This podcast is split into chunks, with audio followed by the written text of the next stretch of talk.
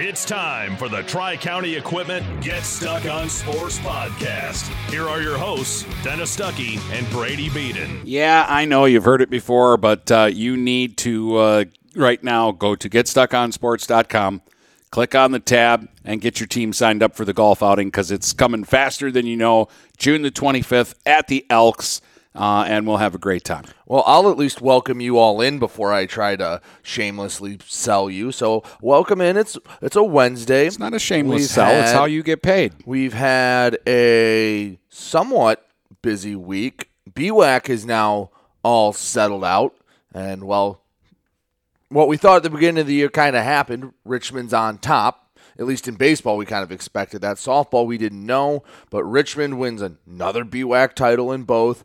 Uh, took a little few twists and turns to get there, but two BWAC championships. Congratulations to them. Uh, we can talk about how the MAC Blue in baseball is trying to finally be decided. but it just won't. So that's been a gong show that we can talk about a bit because Yesterday, I was originally supposed to be at Port Huron Northern for a completed game that never happened, and shocker, it had to do with umpires. So that's been interesting. What else has gone on um, this past week? Uh, a split between Armada and Algonac. Josh Kasner put up another ridiculous stat line, and then a, in typical Armada fashion, after getting blown out in the first game, they bounce back and win game two. what else do we have to talk about? Oh, we've got all kinds of stuff, and we'll start with softball, and we'll do that when uh, we uh, get things officially rolling in just a moment.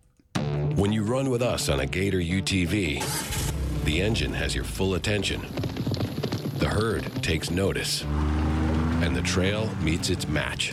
Because with effortless four wheel drive and our smoothest shifting transmission yet, nothing runs like a Deere. Search John Deere Gator for more. Contact one of Tri County Equipment's 10 locations in Bad Axe, Birch Run, Burton, Caro, Fenton, Lapeer, Marlette, Reese, Saginaw, or Sandusky, or visit Tri County Equipment online at tricountyequipment.com. Marshall E. Campbell Company, located in Port Huron, is a full line distributor of industrial cutting tools, fluid power, electrical tools, and other electrical supplies, providing utility and contract based services for more than 100 years. The company has a wide range of products that includes abrasives, automotives, ballast and lamps, boxes and closures, building products, chemicals and lubricants, electrical fittings and equipment, janitorial equipment, wire devices, and tapes and safety products. Marshall E. Campbell Company, located at 2975 Lapeer Road, or call them at 800 250 7520. Buying or selling a home? You need an experienced company standing ready to help you with all your real estate needs who is committed to making you the client number one. O'Connor Realty hung out its real estate sign in the city of Marysville almost 40 years ago to help the good people of this community buy and sell their homes. O'Connor Realty provides access to free, no obligation home valuation reports prepared by a licensed realtor with no hidden fees. Located at 2801 Gratiot Boulevard, Marysville, give O'Connor Realty a call at 810 364 87 700 for all your real estate needs. O'Connor Realty, small enough to know you, large enough to serve you. If your windows stick, slip, squeak, or leak, Replace them with Andersen windows. With low E glass, low maintenance exteriors, and rich wood interiors, standard and custom sizes, they can turn simple window replacement into serious home improvement. Ah. Hi, Chip Mortimer here, inviting you to experience the difference at Mortimer Lumber. Our expert staff will be here to help before, during, and after the sale. Stop by Mortimer Lumber, 24th and Lapeer Avenue in Brady Port Huron. here again to tell you about TP Logos. TP Logos has everything you could want when it comes to local high school apparel. Head to their store at 901 Michigan Avenue in Marysville and check out their brand new extended showroom. Their already impressive selection has now doubled. I guarantee if you go into TP Logos, you will find something you love for your local team. If they don't have what you like, they'll custom make something just for you. That's TP Logos at 901 Michigan Avenue in Marysville. Take advantage of high market values by tapping into your home's equity with a low rate home equity line of credit from Advia Credit Union. Use the cash for seasonal spending, consolidating high interest debt, and much more. Learn more and get started online at adviacu.org forward slash HELOC. All loans subject to approval, equal housing opportunity, NMLS number 401863.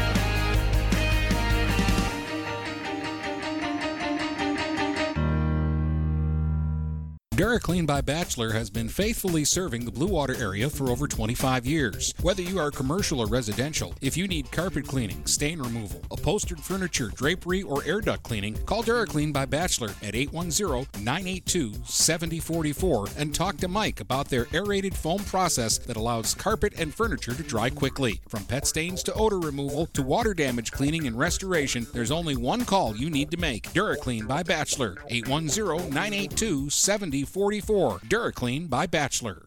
Magna International would like to thank the Blue Water area for welcoming us into their community. We are excited to put our roots down in this beautiful, growing area. As the largest auto supplier in North America, we are thrilled to call Blue Water area home and look forward to many, many years in this wonderful community. Our brand new facility is located off of Range Road in St. Clair, Michigan. Magna is a proud sponsor of Blue Water Area High School athletics.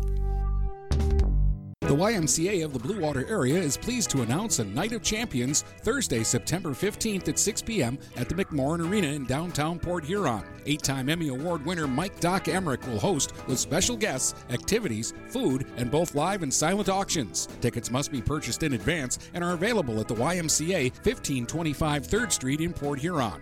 Cost is $100 per person or $1,000 for a table. For more information on a Night of Champions with Mike Doc Emrick, call the Y at 810 987 6400, extension 132. Hello, this is Tim Sheridan, owner of Sheridan Real Estate and Insurance in Lexington, a family tradition that started back in 1925 with Grandpa Sheridan. Promoting trust, care, and excellence, Sheridan is dedicated to understanding and taking care of all your needs.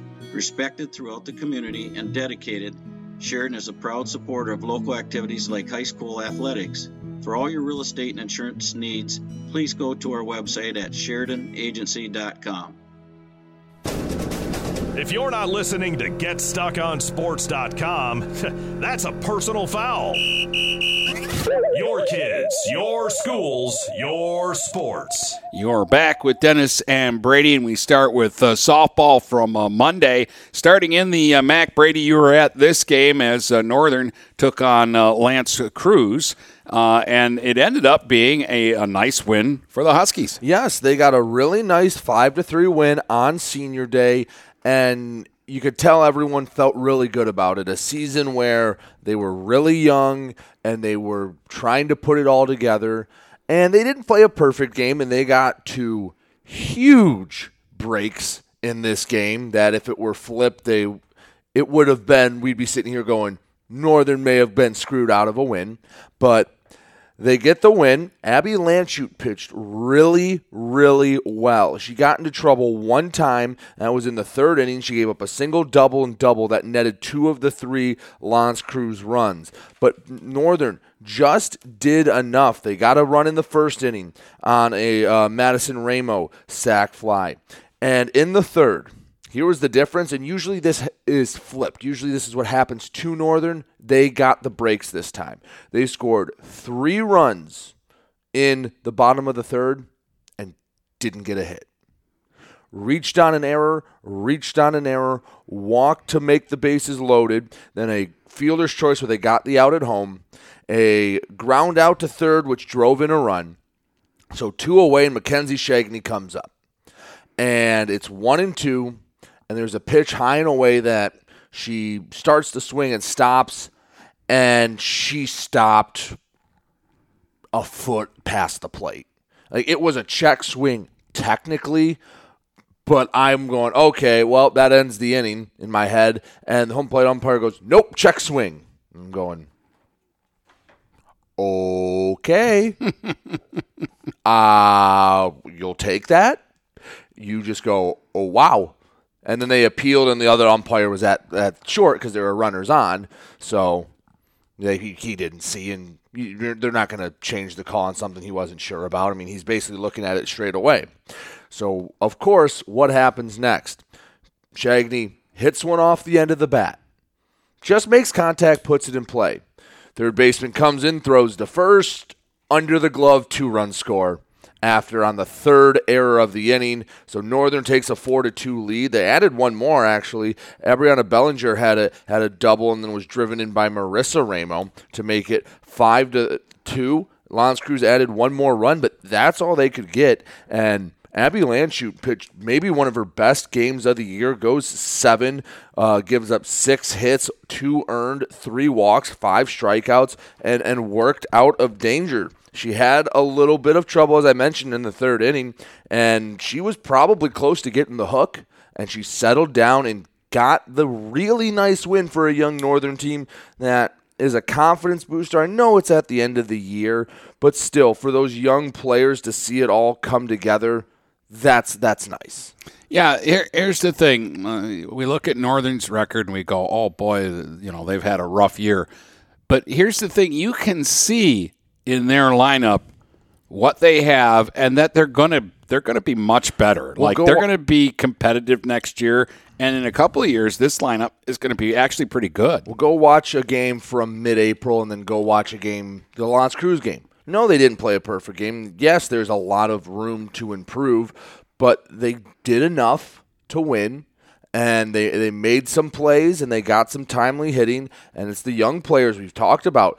Both Ramos had had RBIs. Shannon Falco had a hit, and then you have Becca Larson in the middle of the order, who just gets on base and is kind of the bedrock of that lineup. And she got on three times, was hit by a pitch, walked and singled.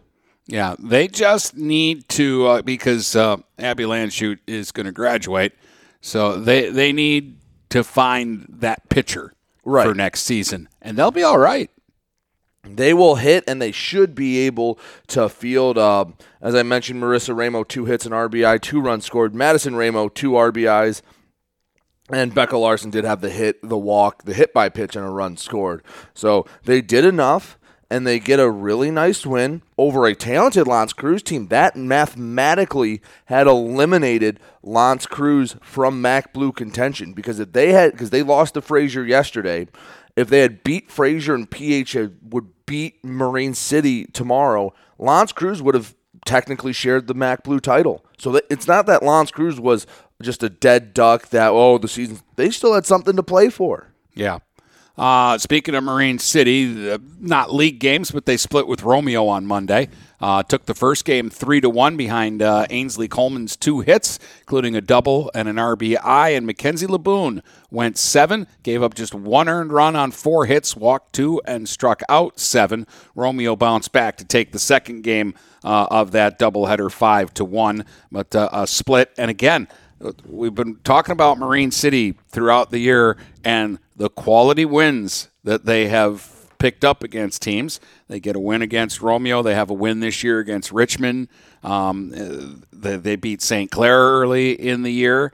Uh, th- this is a Marine Yeah, City so- team that when they put it together, they do good things. So I one of the things I've advocated for for seeding in the baseball if if you wanted to go away from random draw, put all the coaches in a room and just seed them. Make a, a committee of the coaches and you seed the districts yourself. So where would you put Marine City? They've beaten St. Clair, they've beaten Richmond, they've beaten Romeo, they've beaten Marysville, but they also have some losses you scratch your head and go, "Huh?" Yeah, they the the first game of the They season. beat Chippewa Valley. Yeah, the first game of the season they blew the big lead against Croslex. Yes. Um, so the, there have been some some losses where you go, "Eh," but more times than not, I'm going. That's a that's a good win. Yeah, and they have the top end talent when they are all playing their best and they're not making errors and they're not making base running mistakes that they can compete. I know St. Clair's probably the favorite in that district, but Marine City has the leg up on them. And if they can get the this this type of pitching from Mackenzie Laboon or Jocelyn Dietland, who outdueled Richmond, that's the other question. Who are you going to in the big game? Because you've seen both pitchers do it against tough competition. Yeah, yeah. So, uh, and and again, depth. They've got a deep lineup.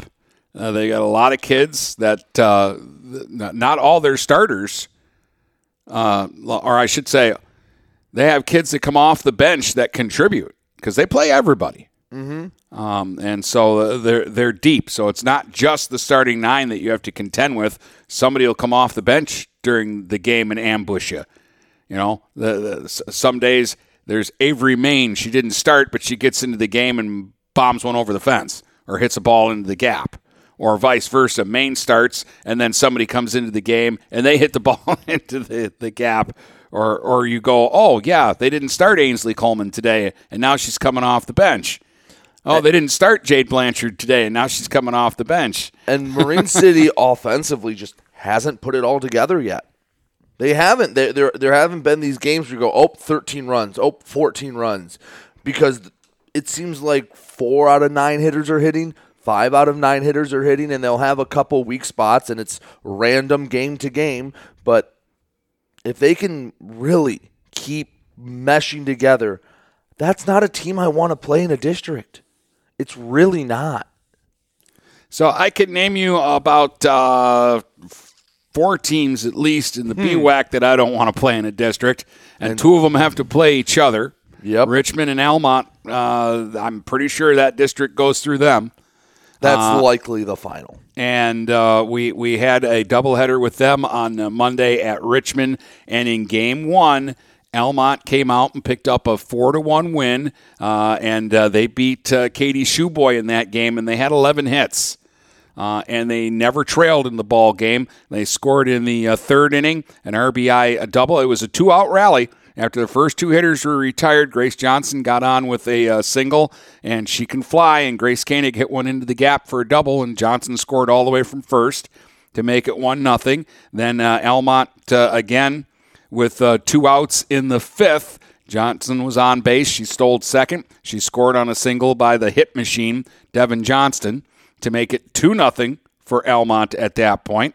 Richmond got their only run of the game in the uh, bottom of the uh, fifth inning. RBI single by uh, Ashley Stafford. They loaded the bases with two outs, and Stafford was able to uh, punch a soft little liner past third into left, but it was only they were only able to get one run on the play, uh, and then. Uh, a real good performance from Maya McLean, who went seven, scattered seven hits, only walked one, only struck out two, but Almont played good defense uh, behind her, and uh, the, they ended up tacking on runs, getting big hits. Abby Gemmel, the freshman, got a big RBI single in the sixth. We haven't talked about her a ton at the plate, more on the mound. So Yeah, and they used her as the DP. She hit for McLean.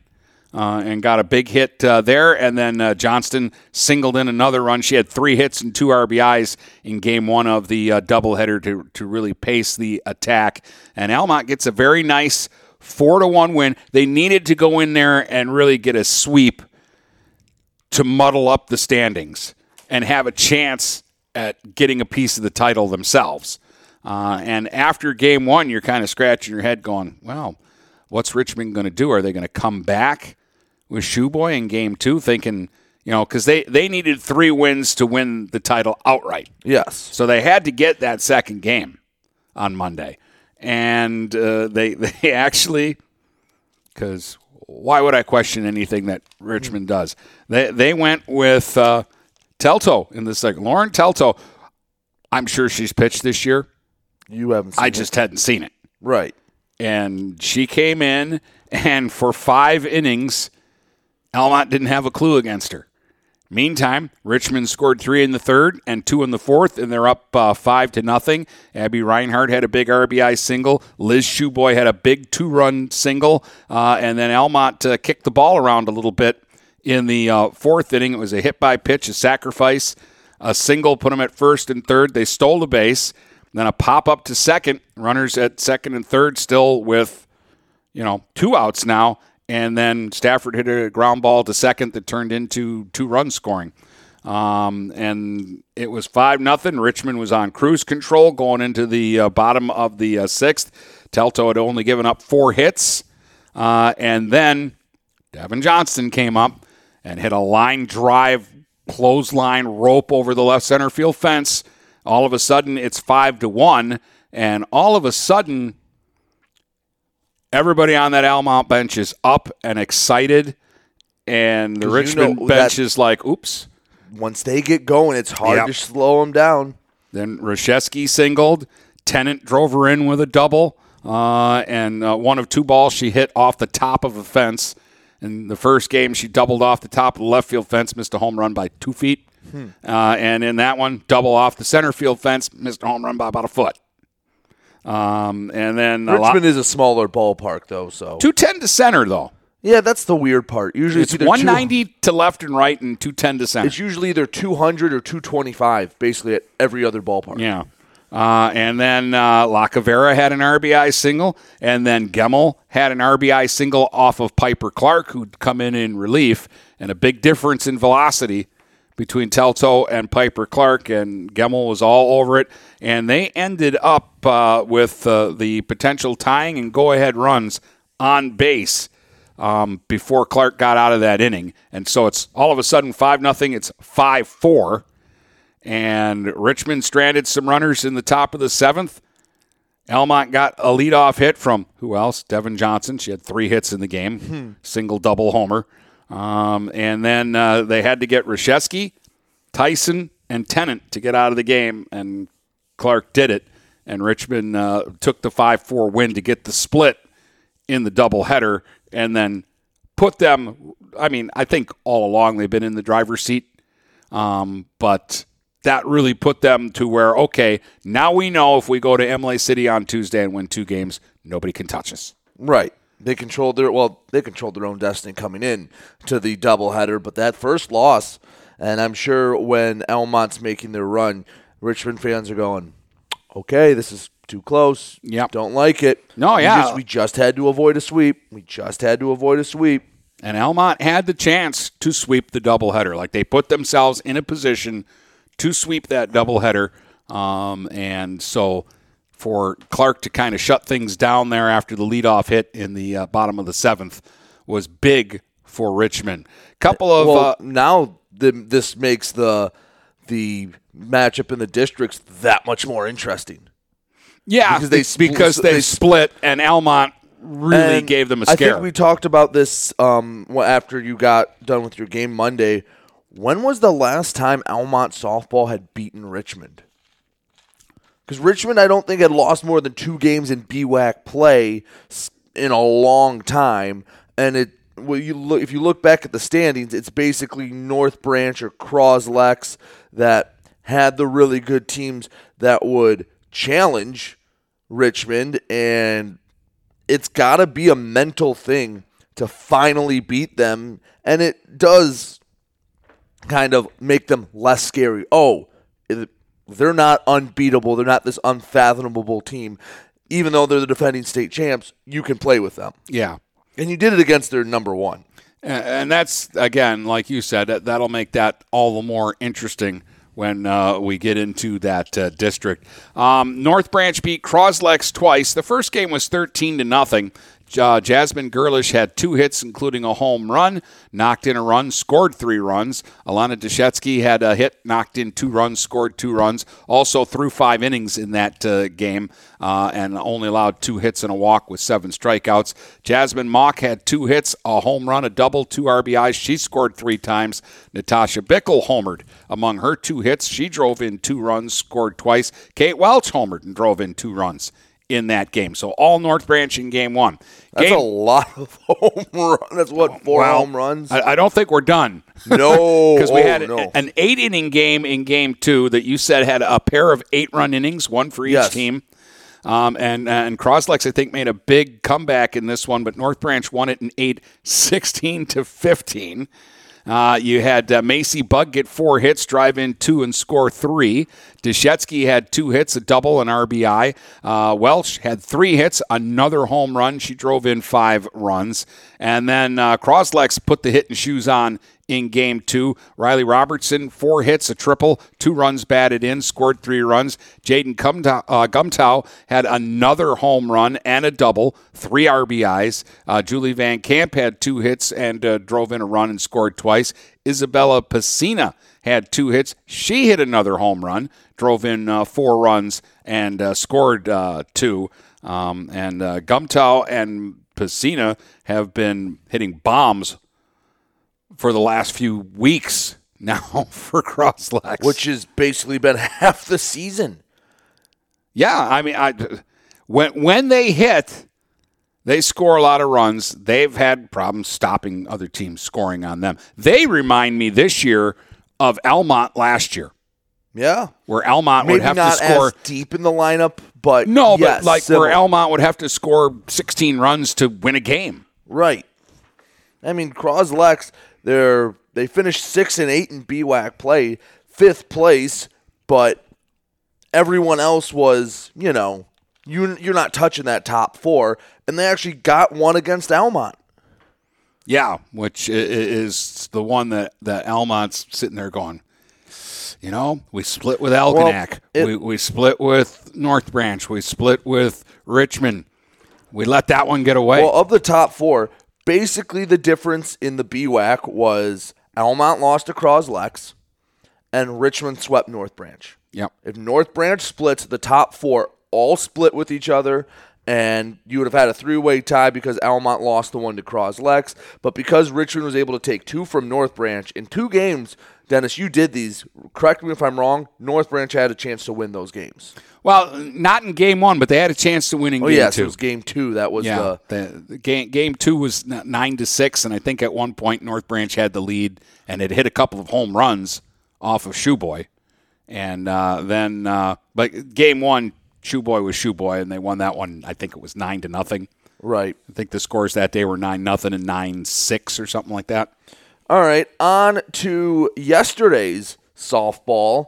Uh, Cosno beat Port Huron 15 to nothing. Uh, Grosse Pointe South beat Port Huron Northern 12 to 7. Madison Ramo with three more hits, a double, two RBIs, a run scored. Becca Larson two hits, a double RBI run scored as well. Anna Hall added a couple hits as well.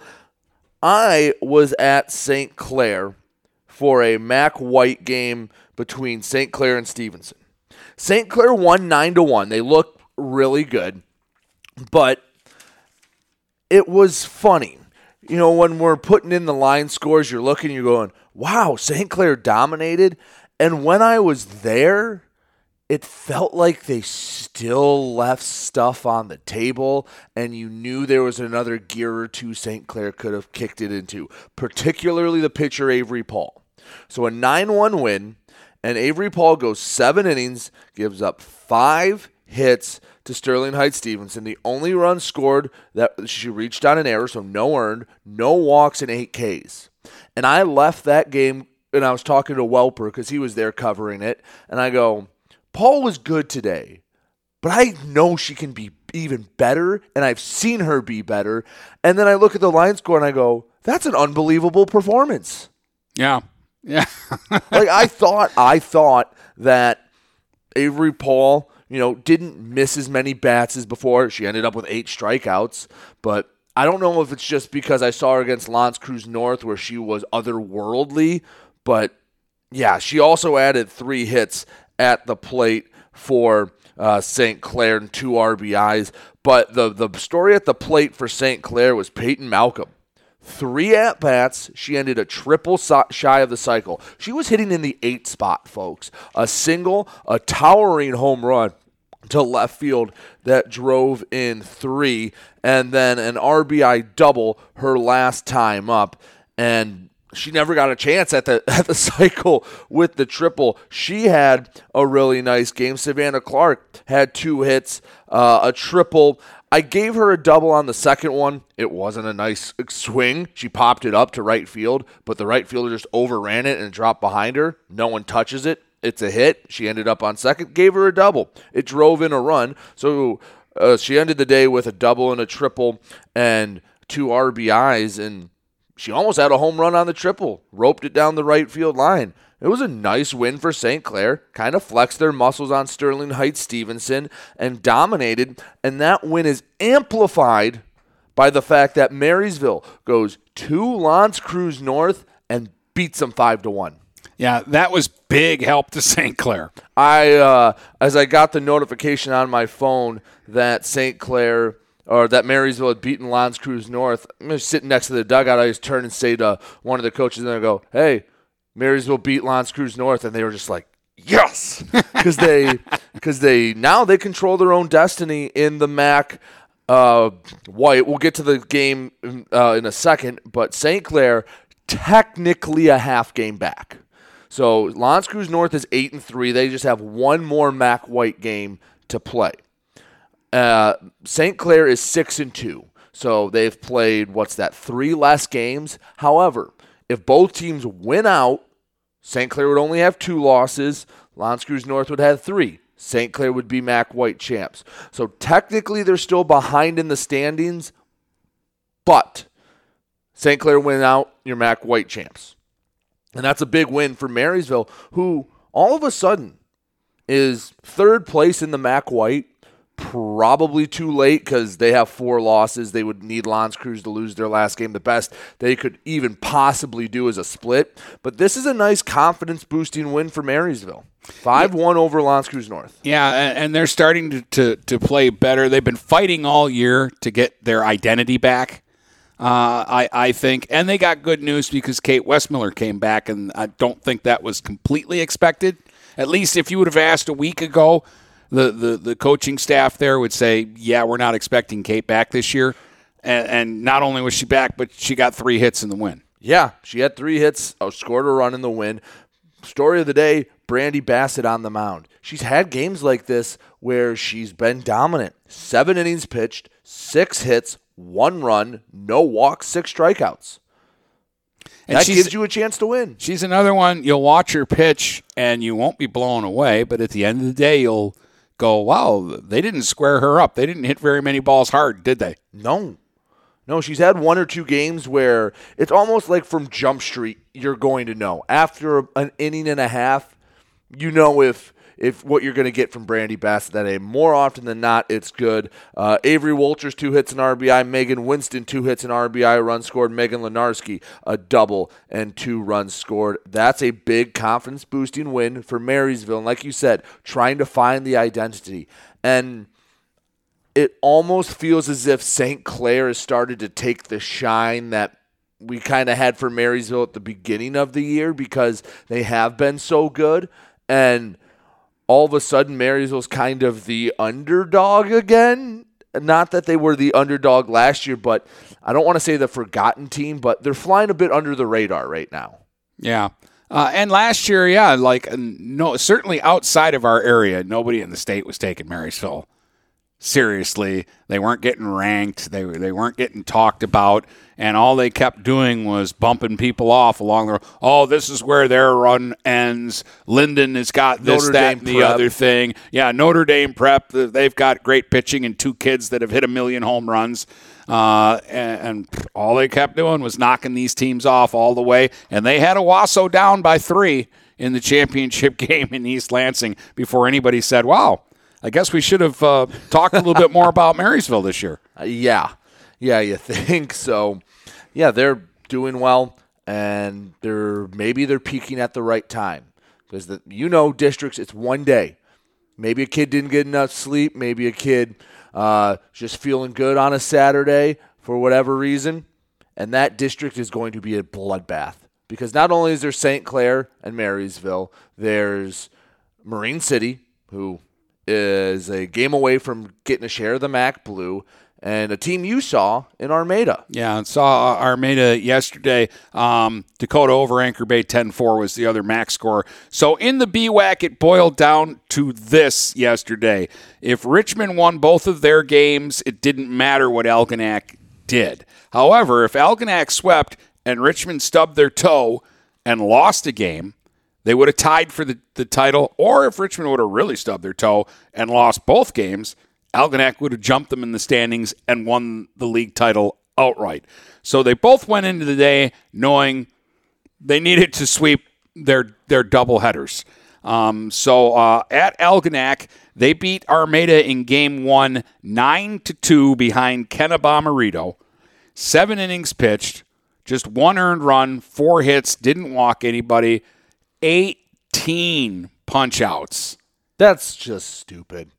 18 out of 21 outs. I know we're getting used to seeing high double digit strikeouts. Shoeboy does this, Bomarito does it. Heck, I just said five minutes ago that I, you felt a little disappointed and cheated that Avery Paul only had eight strikeouts, which is still a, a really nice day. But yeah, 18 strikeouts. Don't let this fall into the I don't know. We'll call it getting it Jamison fight or whatever, where you get 25 points. And you're like, oh yeah, whatever. No, that's that's unbelievable. But that's happened to me, Brady. It's happened to me already this season where I went, oh, geez, she only had eight, nine strikeouts Yeah. in this Oh, game. she got- only got to 11. That's a low total for her because I'm used to her being double digits. Because you know at the top game. end, she can strike out 18 of 21 outs. She had five innings where she struck out the side. She had at least one strikeout in every inning of the game. The bottom five hitters for Armada were 0 for 15 with 14 strikeouts. So only one ball was put in play after the cleanup hitter. Uh, yeah, the, the number five hitter, McKenzie, grounded out to short her first time up. And then it was strikeout, strikeout, strikeout, strikeout, strikeout, strikeout, strikeout, strikeout, strikeout, strikeout, strikeout, strikeout, strikeout, strikeout for the rest of the game for those bottom five hitters. Yeah, that's um, not that Len Perkins isn't a really, really good coach, but it becomes a lot easier to coach when you can cut off half the order and go, okay, those are strikeouts. Ken has got them. And um, eight of the nine hitters struck out in the game, but Alexa Kaunacki, okay, when there's a pitcher dealing and throwing 18 strikeouts and you come to the plate three times and you don't strike out, that's a good day at the Yeah, plate. no, we saw- She, she was hit by a pitch, doubled and scored, and hit by a pitch.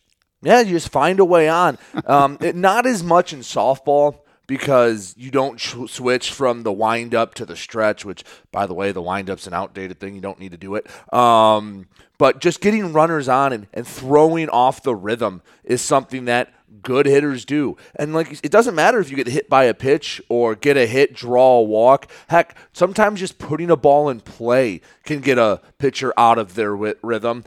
Didn't end up making a difference, but that's a nice performance from Kaunacki just to try to throw Bomarito off at all. You know, uh, uh, again, after the first inning, the Algonac defense had to get one out.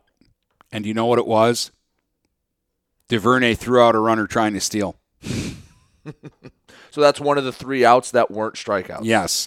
The other two in the in the first inning, you had a strikeout, a hit by pitch. Pratt grounded out to the first baseman unassisted. Mm-hmm. Uh, then there was a walk, and then McKenzie grounded out to short. And then after that, everything was a strikeout except Haley Schramm got caught trying to steal a base in the third inning. So after the first inning, Armada did not record an out on a batted ball.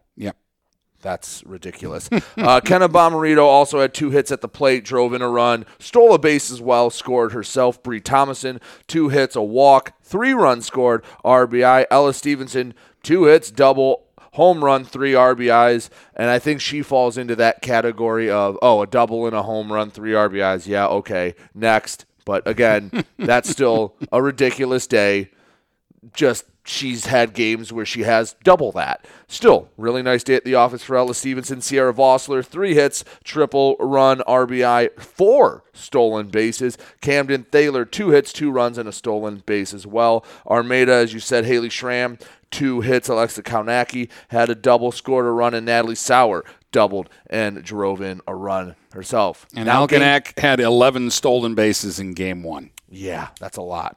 All right, game two. Game two now, and I'm thinking after seeing 18 strikeouts that at the end D. DeLang only struck out eight. Ho hum. Eight strikeouts is a lot of strikeouts. Right. and yet it looked like a rather pedestrian performance. Good start for Armada or bad start for Algonac? Hard, hard to say. Two easy ground balls to short.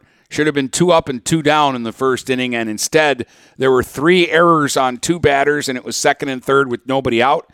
And Natalie Sauer roped a line shot over the first baseman's uh, head for a two-run uh, single. Then Pratt singled, um, and then uh, after that, D. DeLang settled down, only gave up uh, two runs late in the game when it was already over and didn't matter.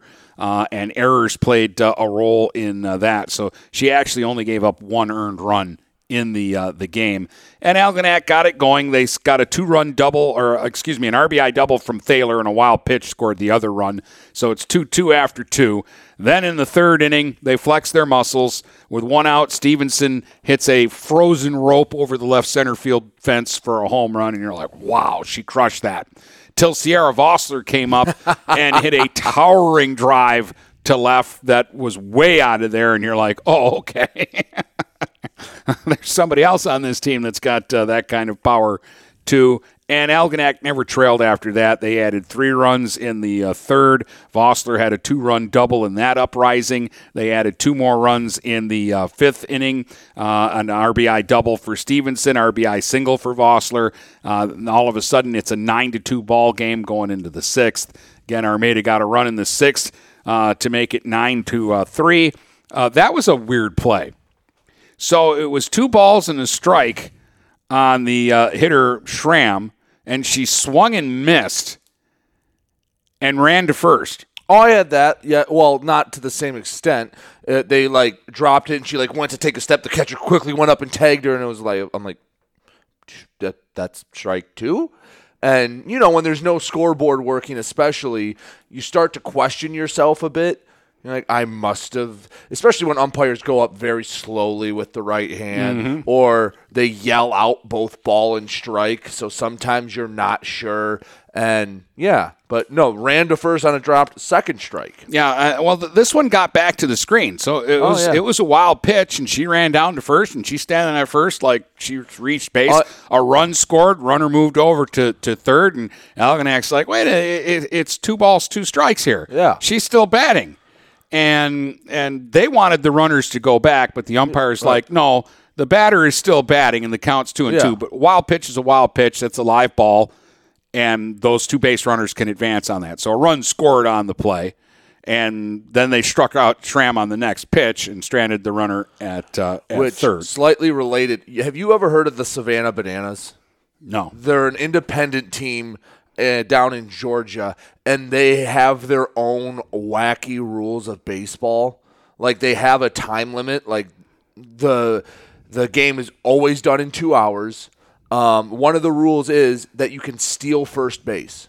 So if a pitch gets by the catcher or in the dirt, middle of the count, you can run down to first.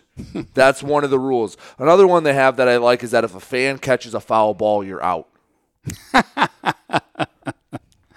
Oh man! So that's what that made me think of. Anyway, Two hits for Bree Thomason. She uh, reached base three times, scored twice. Stevenson went uh, two for three uh, with a double, a home run. She was also hit by a pitch. She scored three times, drove in uh, two.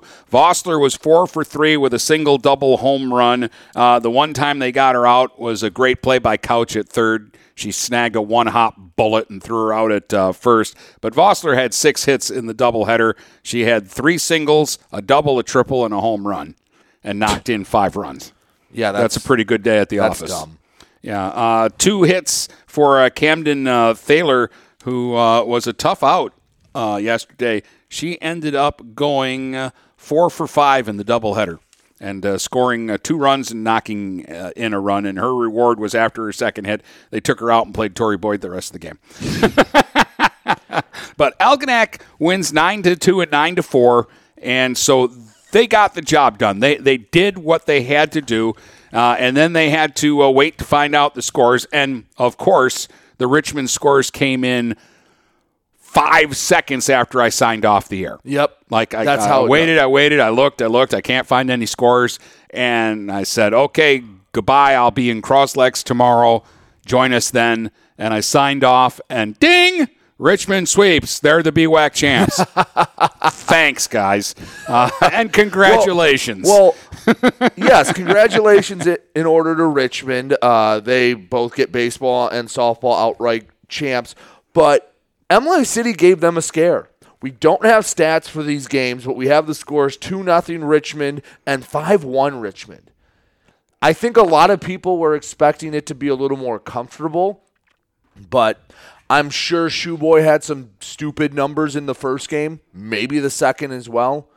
But Imlay City puts up a fight, and unfortunately, they won't get the fruit basket from Algonac for knocking off Richmond. they tried, and they gave them a heck of a fight, but just came up a bit short. Yeah, just again not knowing, but seeing that Imlay City scored one run in a doubleheader at their park. Yes, um, which uh, again is is one that you sit, you stand behind home plate, and you look out, and you just feel like this is a small place.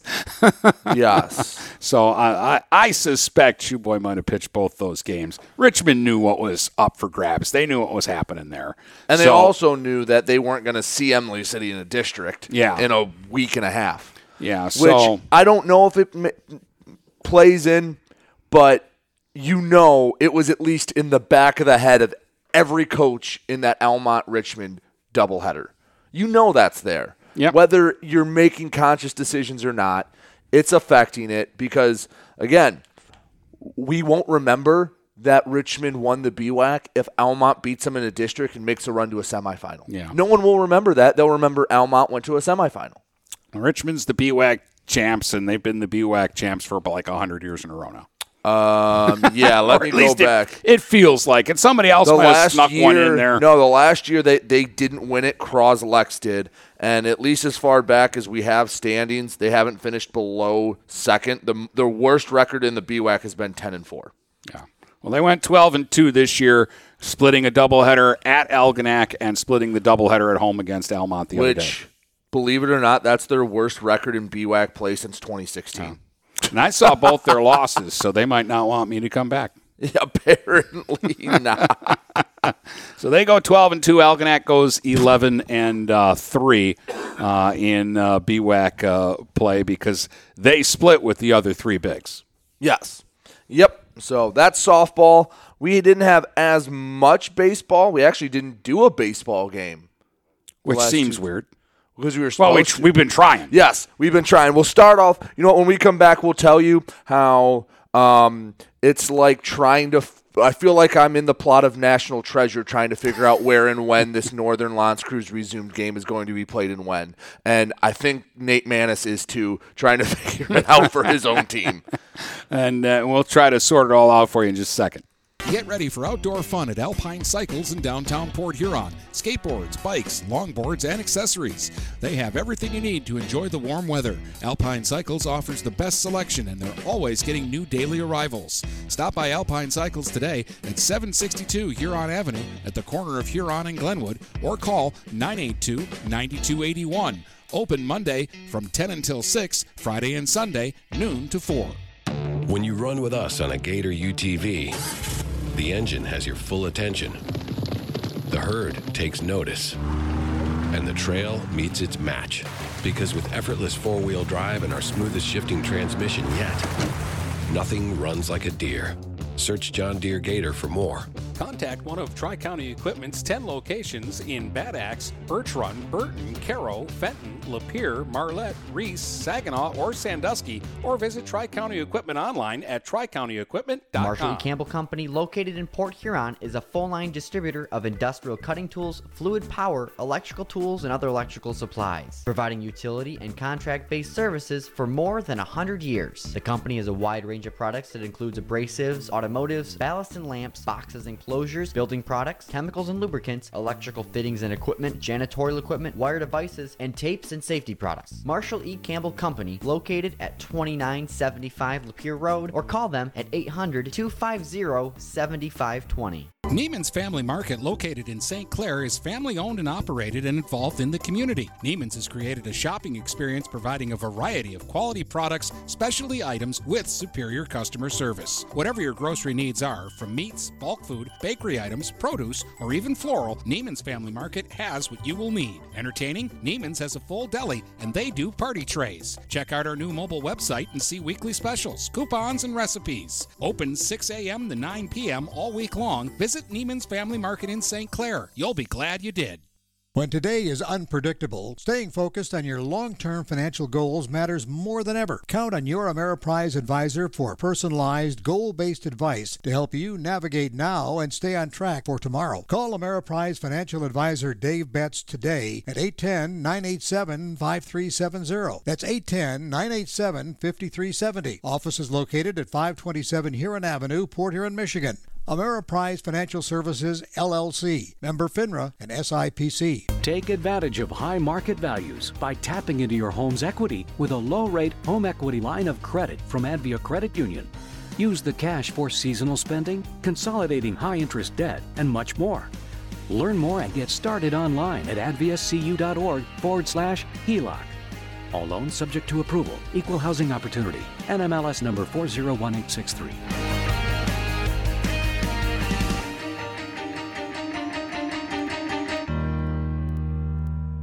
Having car trouble? Look no further than Marysville Goodyear. Located at 291 Range Road, Marysville Goodyear will take care of all your automotive needs. They know that just one visit to them will make you a customer for life. Whether it's a tune up or tire rotation, consistency is the name of the game for the folks at Marysville Goodyear. Need tires? Marysville Goodyear is a certified dealer of Goodyear, Dunlop, and Kelly tires, and they stock tires for cars, trucks, SUVs, and more. Give them a call today at 810 364 4700. Marysville Goodyear, your satisfaction is our guarantee.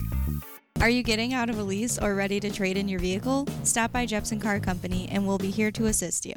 We are constantly buying out lease vehicles and almost always putting money into your pocket. No matter what you owe, we can help. If you don't see your perfect vehicle in our lot, we will help you find it. Our purchasing team has decades of experience to help find the vehicle that is best for you. Call Jepson today at 810-662-3048 or stop by at 5277 Gratiot Avenue in St. Clair.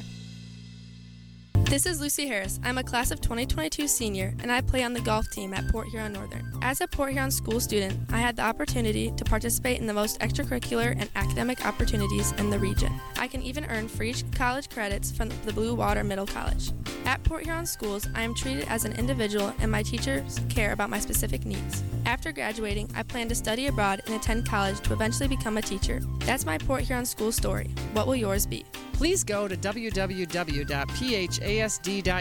and our social media for the latest updates on Port Huron schools. Looking for a new career? Magna International could be the place for you. Located in St. Clair off Range Road, Magna was named one of Forbes 2020 World's Best Employers. Magna is currently hiring a multitude of positions and offers a great work environment with competitive pay. Wages start $17 and up. Apply for jobs at magna.com forward slash careers.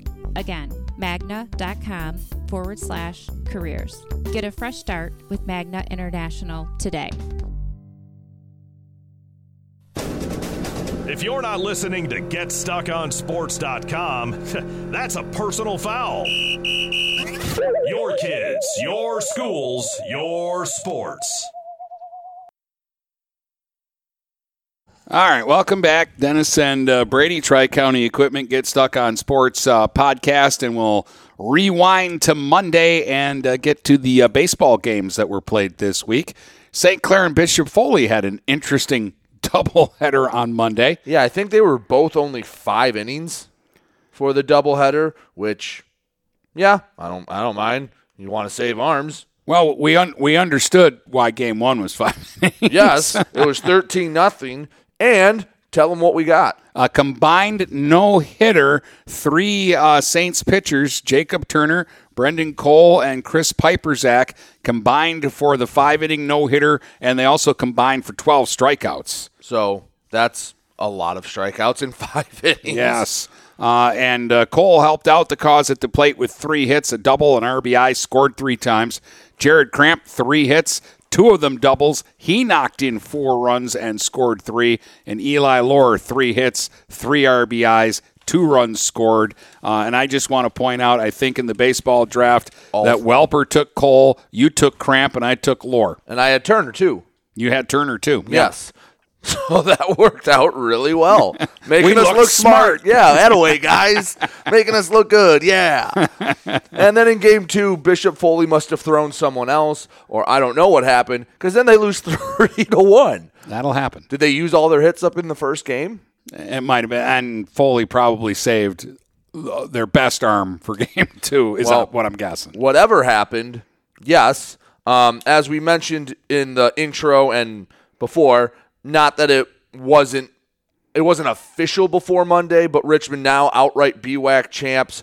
Uh, 16 nothing win over Imlay City and a 12 nothing win over Imlay City. Richmond really getting uh, stingy with the stats. Yeah, they, they don't let any info out. Yeah, and yeah, it's It's, it's too close to important it's, time. It's Fort Knox time. Yeah. So so we don't know who possibly could have done well. I didn't, whether it's Hudson Davenport or Jackson Jones or Joe Perinello or Trey Taylor or Denny Saligan or Bryce Wesley or and Hitzelberger or Ryan Nettles or have I named the entire starting lineup Did yet? you say Taylor? You I said did. say- I did say Trey Taylor. Yeah. I'm sure I've missed two, but that was just Dylan off the, Parker, Yeah, Dylan Parker. That's just off the top of my head. Yeah, I, th- I think that's all nine positions. Probably. And there's probably Lowers plays third. Esselink.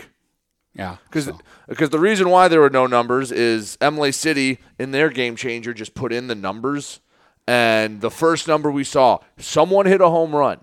But like three different people, when we look back in our books, had worn that number this year.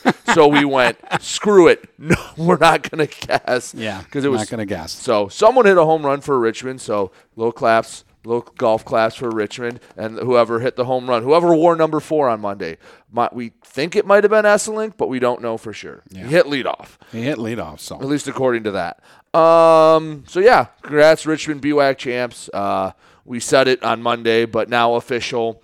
They got through the weeds unharmed enough to be able to coast to the finish line, and they win. Uh, well, not another one because they finished third last year. So they get the BWAC championship this year. They outlast Armada and Algonac and those teams, which Armada and Algonac, let's just talk about the whole series because on Monday, your number one overall pick, Jake Kasner, showed why. Made me look smart. Yes, he did. Seven innings pitched, two hits, no runs, one walk, 14 strikeouts, complete game shutout victory. Hello. You kidding me? I like him. 14. he's over 100 strikeouts now on the year. Uh, uh, like, I'm I, s- like I say, his ball moves. and I'm it's- assuming he has the Algonac record for strikeouts. if if he doesn't, he's going to. If he doesn't, I want to know who did. Because he's at what, like 50 innings pitched, and he has 100 some strikeouts? I remember a million years ago, before you were born, they had a kid named Ravis, who was the quarterback, and he was the big time pitcher. And I knew he he threw the ball a million miles per hour, but I don't know that he he's had the strikeout numbers that Josh Kasner did. Jake Kasner had three hits, a double, a walk, three runs scored. Matt Meldrum added two hits. Jack Cote had a hit, three RBIs, a walk, and a run scored. Then yesterday they played game two. They've started to tighten up the BWAC series here because districts coming up next week. Algonac drops it to Armada. So Armada comes back and gets the win in game two, three to two. And Josh Genuine, who has been a really nice arm for Armada, he's been their second pitcher they've put in the rotation. Remember, he's the same guy that beat Richmond at Richmond. He goes seven, gives up just six hits, two earned runs, two walks, three punchouts. Wyatt Modzalewski had a hit, two RBIs, a walk. The only offense Algonac could really muster was Matt Meldrum with two hits, and Jack Cote had a hit and an RBI. And Armada's a team I cannot figure out. They they just find ways to win, especially when Josh Genuine's on the mound. That might be a big reason Yes. why why they figure out ways to uh, win there. Let's let's stay in the the BWAC with because there were a couple other games yesterday. Uh, North Branch beat Croslex fifteen to seven. Croslex You- was up seven two in this game. Yes, and then uh, the wheels kind of fell off Croslex. A, a Or young- North Branch woke up because all seven Pioneer runs were unearned. Yes. So kind of happened to both. Uh, we will start. I mean, yeah, because Croslex only had, I think, five hits in the game. There were six North Branch errors, and yeah, North Branch figured it up. Landon, you Swish. uh, had three hits and RBI, two runs scored. Brant Primo had Primo. Primo, whatever, had a hit, two RBIs, three runs scored. Caden June, a name that we hadn't said all year. you Um, said he had twenty two at bats. yeah, he, he was l- last in at bats on the team. Two hits, four RBIs. So, all right. Way to make a name for yourself, kid. Matt Duty, two uh, double, three RBIs, a run scored. Jordan McKnight, two hits, an RBI, a run scored. Keegan Scherlinger had two hits and a double as well. Go back to Monday real quick. There was one other BWAC score. Yale beat Almont three to two. Caden Kovac had went seven innings, gave up nine hits, only the one earned, didn't walk anyone, got seven punchouts. Robbie Harrison two hits, an RBI. That's a name we've said a few times Yep. the last couple times we've read Yale box scores. Brendan Hunsicker on the mound, gave it his all, did what he could. Six innings pitched, gave up six hits, no earned, two walks, 12 strikeouts. And Richmond played a non-league uh, game on uh, yesterday and lost to Grosse Pointe South nine to five, and again hid uh, any statistics that we could have given you. Yes, but Mac Red Champs, they're they're gearing up for the postseason because you know we talked about that softball district being crazy. That baseball district is going to there's going to be a crater somewhere at that field just from all those teams meeting because the one again the one everyone talking about is going to be St. Clair Richmond, but Marine City won the Mat Gold. Armada has already beat Richmond this year and has finished in the top, I think, thir- third or fourth in the BWAC. Um, I'd have to see after they beat Algonac, but top half of the BWAC. And then there's Marysville there with the pitching that you know can throw something off, and they play Armada in the pre-district. So yeah, they're trying to gear up for that. Uh, speaking of teams gearing up for the postseason, Mooney back on Monday played Liggett and lost three to two in extra innings. Mooney is just playing the most ridiculous. Is, is that like part of the requirements of being a coach at Mooney? Is you have to play a ridiculous schedule? Yeah, and, and play teams that are just like uh, we Well, talked Liggett about. Liggett, the they they played Richmond earlier in the season. They got seven committed kids in their lineup to Michigan, Michigan State, and Texas. Yes. Uh, in the loss, Trent Rice goes six innings, two hits given up, no earned, five walks, two Ks. Ty Bodeker, two hits and a double. They dropped that one in extras. And Marlette swept Ortonville Brandon back on Monday, beat them 6 5 and 11 nothing. So Marlette starting to heat up. Well, I was going to say heat up, gear up for the postseason, trying to make a run back to the playoffs. And then Marine City played in the tournament. Yeah, it was. Yeah. So they didn't play Monday, and I didn't know what the Matt and Gold tournament was going to be like. So Monday was the three through six playing to get to the semifinals. They were at Kite Monroe, and the semifinals were played, and they actually lost to Cousino five to four. They were down five nothing, couldn't get the comeback bid. Turned out the finals were played right after, which is weird, and it felt rushed, and it just didn't feel like the way a conference tournament should feel. By the way, in the loss, Zach Tetler, two hits, a double. Nolan Distelrath, a hit, an RBI, a run scored. Cooper Letson, a hit, an RBI. Josh Vanderweyer, a hit, two RBIs, a run scored. Um, I would like this more, I think, if there were another week or two of the season and you could have a legit tournament and you could spread it out over a week, have the finals Saturday at Jimmy John's Field or have it Saturday at at a I don't know, at Macomb Community College or something. Yeah. And have it and not feel like it's okay, we have to get these games in because districts technically can start at the end of the week. And you just don't have enough dates in the season to do this. Yeah, I, I I didn't know what to think. Like when you told me about it, I didn't really like make a big deal out of it or think, "Oh wow, I'm excited for this," because it really wasn't. And and I'm kind of glad to see in the end that there was no reason for me to be. Yeah, Like, would it be cool to go? Oh, Marine City won the league title and the tournament, but not really worried about this tournament. No, it not to poo-poo it because Marine City lost, but even before it was kind of an unknown and yeah, if let's say the week the season was even a week longer. And I would like to see this maybe where you get the top three teams in each or the top two teams in each uh, division and like you pair the silver and the bronze. And if you want to do a one day thing, fine. But then it's kind of like the Catholic League playoffs where you have the top two in the AA, then the top two in the intersectional meet. And it's really good baseball and not. And the semifinals and the finals are broken up. Yes. And the other thing is, it gives you incentive to still finish second in your league. So I think there's potential, but you really need to work at it. Even if you just went Monday, Tuesday, or Tuesday, Wednesday with the semifinals and finals. And I don't, I understand why you do it at Kite Monroe. Have the finals under the lights. That's not a bad idea. But this needs a little bit of tweaking. I'm not going to be mad at them for trying it, but it's a rough draft yeah. of a tournament, is how I'd put it. I just, um, for for me, give me that third game in the week instead of the two game series. Go back to the three game series like everybody else. Does. I do like the three game series, and the coaches that don't have pitching are hate it. Yes, but I think it's the best way to decide who's the best team. Because in a two game series, if you have one really good arm, if you have, well, for Marine City, when Jeff Heslop throws and then Wyatt Walker, you have a one two punch. And then that's, you need one or two arms to maybe get you to the finish line in the other games. And I think in the case of Marine City, they're more fortunate than a lot of teams in, in those divisions because I think basically they got five arms. Yeah, and well, I saw them play Lakeshore. Lakeshore does not have that pitching. Yeah, no.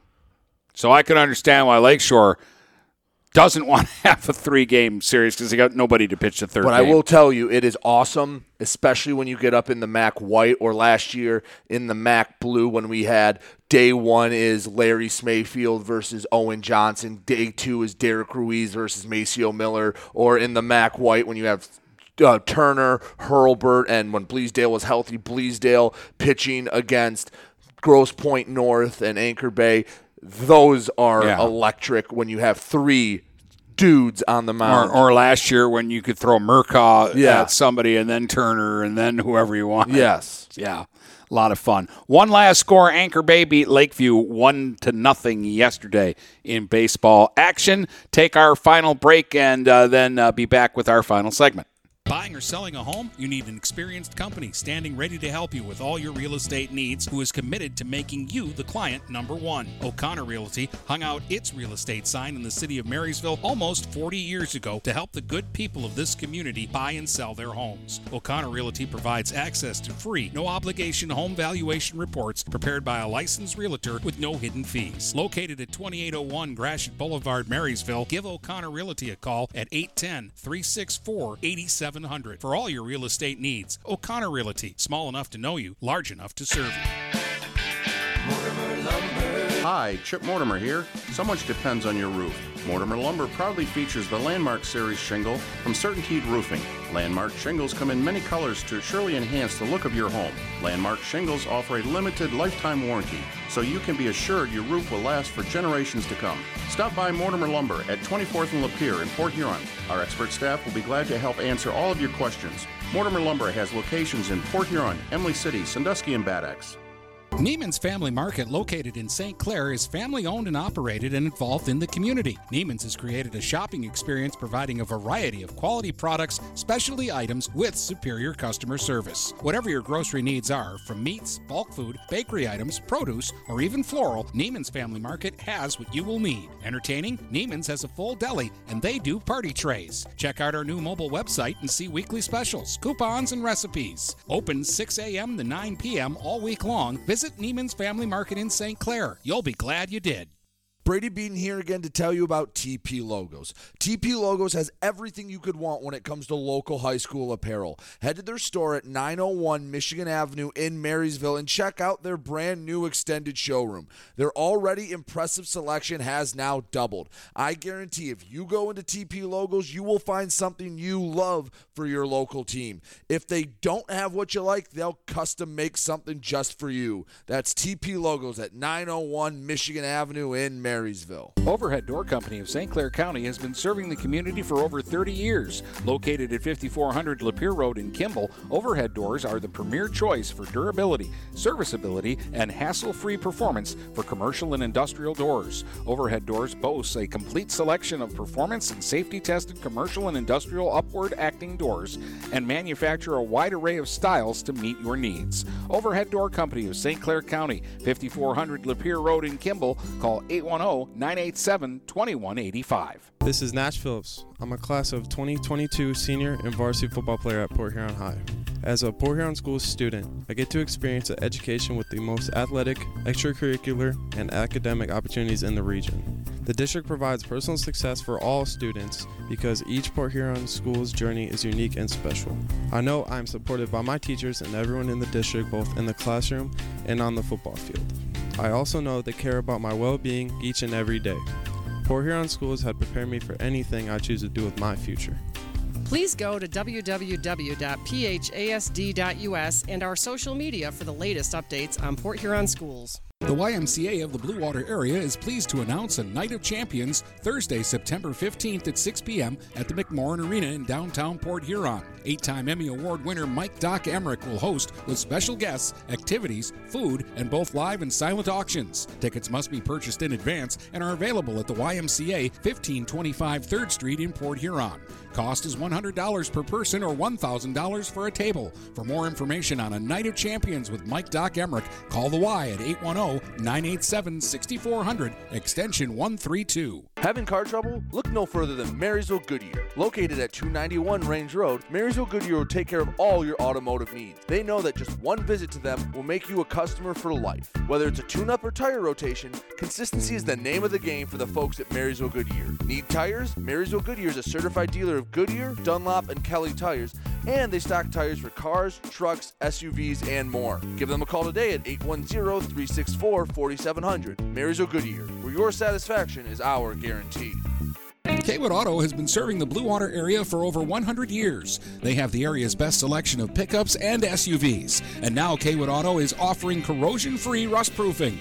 Call 987 3030. That's 987 3030 to make an appointment. Voted 2021 Best of the Best and President's Award winner, plus 2022 Dealer of the Year. Kaywood Auto is open Saturdays 9 until 2. Visit www.kaywoodauto to make an appointment. Kaywood Auto has been serving the Blue Water area for over 100 years. Finding that missing shin guard, remembering whether it's a home or away game, getting the right kid to the right playing field on the right day. Why are simple things sometimes so complicated? Thankfully, with auto owners, insurance doesn't have to be one of them. We work with independent agents who keep insurance simple so you can worry about more important things, like not being that fan. Oh, come on, ref! That's simple human sense. For all your real estate and insurance needs, please go to our website at SheridanAgency.com. If you're not listening to GetStuckOnSports.com, that's a personal foul.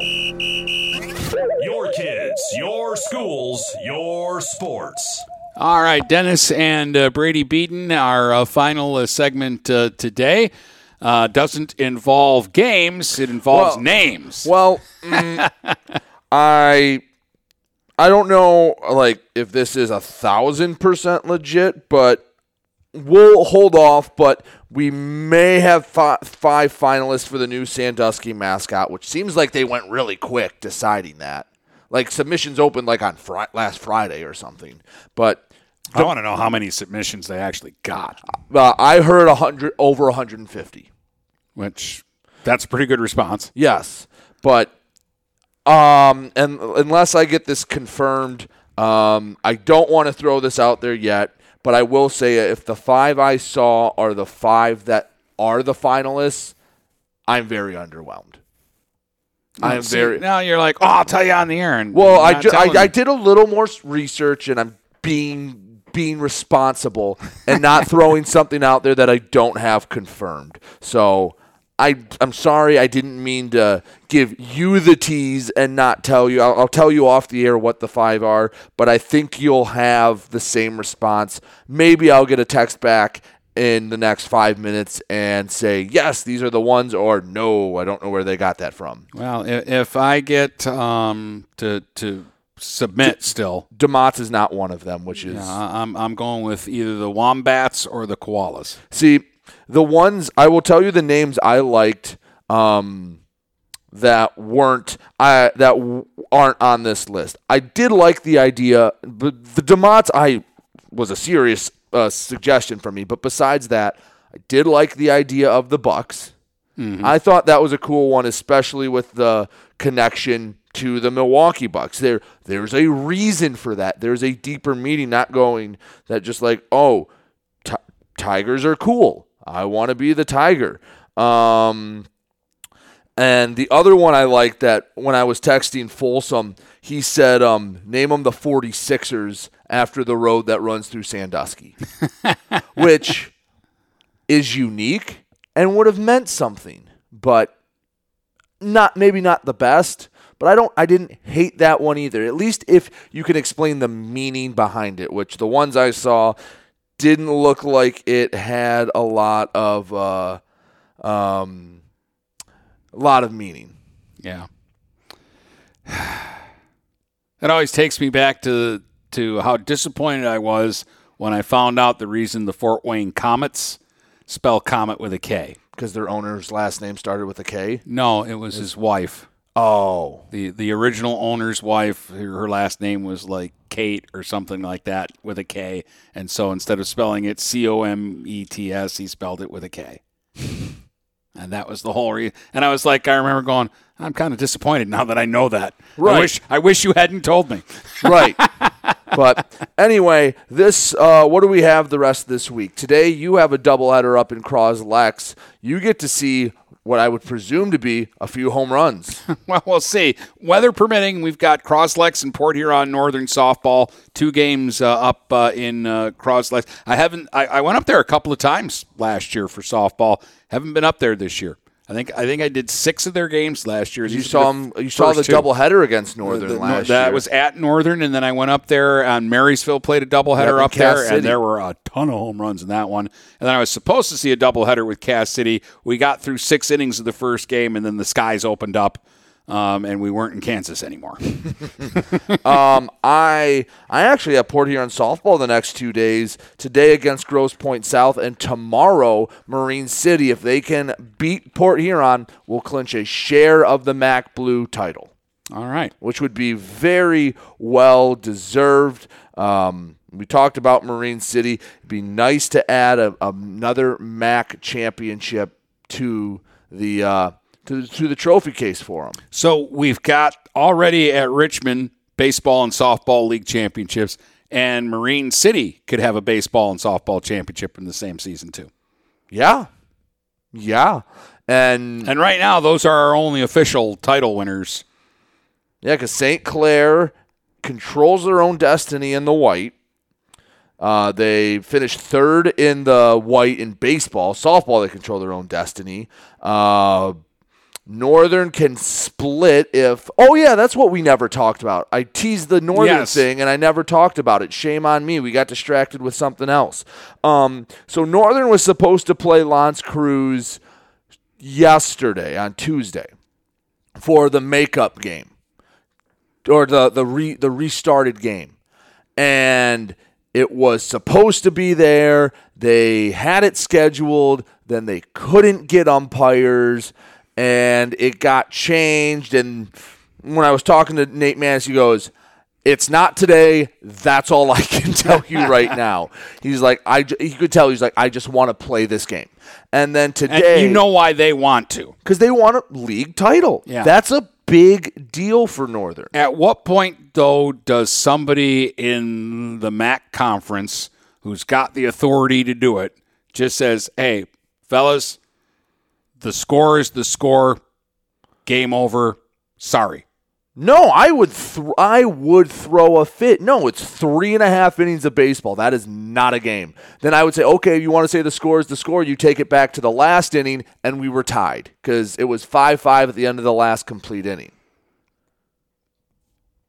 No, that, sorry for no. your luck, Coach Bre- Nope. Beaton, but we have to move on. Playoffs I are would starting. get you. Th- I would do everything to get you thrown out. That is the dumbest thing to go. Oh, that team had four at bats. But at a certain at a certain point, you, you, you got to go. All right, for logistics and and everything, we can't get umpires for this. You know, we're going to make a team travel to play three innings of baseball. Is it really Yes. that important? Yes. Yes, it is. When you're when you're building a program and you're trying to build a culture somewhere to be able to see results, to get kids to buy in. Because you know Nate Mann has asked that team to work hard. You know they're asking them to do a lot. To give them some th- that reward to say this is what you're working for. Yes, it is worth it to do that. But if uh, uh, if you're the coach at L'Anse Creuse, you're looking at me going, "You're crazy, Stucky. I don't care about your program. I'm the MAC champs. Let's start the playoffs." Then I no, no, you're not. You didn't finish the game. Then if you don't come, that's a forfeit, and you split. But that that's not how you see. You're perceiving it because we want Northern to win a no, championship. No, if and- I'm and scheduling a team. game and the other coach is saying I'm not coming, No, I'm but not- put yourself in the other. Put yourself in L'Anse Creuse's position. yeah, they've want already this game to be. they've already it's done. We won share. seven Th- to five. Then forfeit. Then forfeit the rest of the game, and you get your MAC title. But it's for an outright MAC title for them. No, you you don't get to just say the game's over. This isn't backyard wiffle ball. Where we go, ah, ah the street lights came on. It's seven five right now. The game's over. I, I bet you that in the end you're going to be disappointed because to me that will be the more likely end of this if they can't get umpires in the next 24 hours. if it came to that, then they would call the game a no contest and Northern would finish a half game back. If that was the case, I there is a zero percent chance that they go, oh, it's seven five. That's the game. What does it matter if you win it by a half ga- or you lose it by a half game? But I'm saying there game? is no chance they just go, well, that's the score, so it's over. Why not? You'll- because that's not how it works. That Why not? because it's they've had four. It's in the middle of an inning. So okay, five it's high old. school. It's not major leagues. So this is the last time a lot of these kids get to play. Then why do we cover it if it's not the It's- major it's leagues? not the last time that these then kids why get do to then why are we play. covering if it's not the if it's not the major leagues then if it's not important? I didn't why say it wasn't about- important. That's what you're implying. I'm not implying anything. I'm just asking you why is this one game so precious to you? Because you know, I know how much work you put in to get to this point in the season to win a league title, and for you just to poop on it is dumb. Not pooping yes. I'm you looking- are. You're I'm acting looking like at it going, You're acting as this is a Are we- nothing doubleheader. No, I'm just going, guys. Are are we getting umps for this or not? Is it worth the the travel that one of the teams is going to have to do? Uh, that's all I'm asking. And I said yes is to it all of really those. that And you kept going, to "Why?" everybody involved. Yes. Because I think these are questions you have to ask. Yes, then why do standings? Why have a season if when you get to a little tough part at the point you go, oh, well, I, it's too much work, too many logistics. Ah, screw it. It's not. We're not doing it. Again, easy for you to say when you don't have to schedule buses or Half the teams don't even use buses in baseball. They travel. They ride by themselves. That's fine too, but gas prices are sixty million dollars a Okay, gallon. then why do anything? Okay. Why, why, why even play baseball? Why not just focus on academics? Why not? Because it's stupid, and you're just being an. All right, No, I'm not. I'm- I'm, just going to stop before I get sponsors mad at us. I'm just I'm just asking questions that have to be asked, and you're just like told, no, we can't ask any questions about this. No, at and we I- have I- to play this game, I've- or the Earth ends. I've answered every one of your questions, and your response has been, "But why? But why? I'm but why? because you're. you- I I can What take question that- did I not answer? Why can you take that position, but I can't? What because question your did I not position right from the start is this has to be done, and I don't care what you say to me. I'm going to tell you it has to be done. Then what question did I not answer of yours? All of them, and we'll end with that. From Port Huron to Marysville and St. Clair to Marine City, the Blue Water area is stuck on sports.